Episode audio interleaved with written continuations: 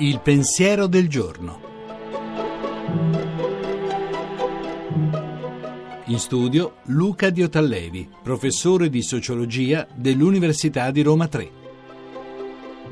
Che differenza c'è tra scrivere e parlare, oppure tra leggere e ascoltare? Con la scrittura si affida qualcosa alla vista. Questa, se è intelligente, convoca il cuore, resta in silenzio e riflette. Indaga il testo, lo confronta con altri testi e così lo ascolta.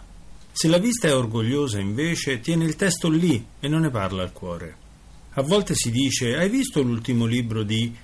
Domande come queste non chiedono se di quel testo si sia fatta una lettura attenta e riflessiva, ma semplicemente se l'abbiamo visto, se in società possiamo vantarne una seppur sommaria conoscenza, quanto basta, insomma, per non essere esclusi da una chiacchiera poco approfondita. Da ciò che si vede si possono ancora prendere le distanze. Con la parola questo giochetto non è possibile.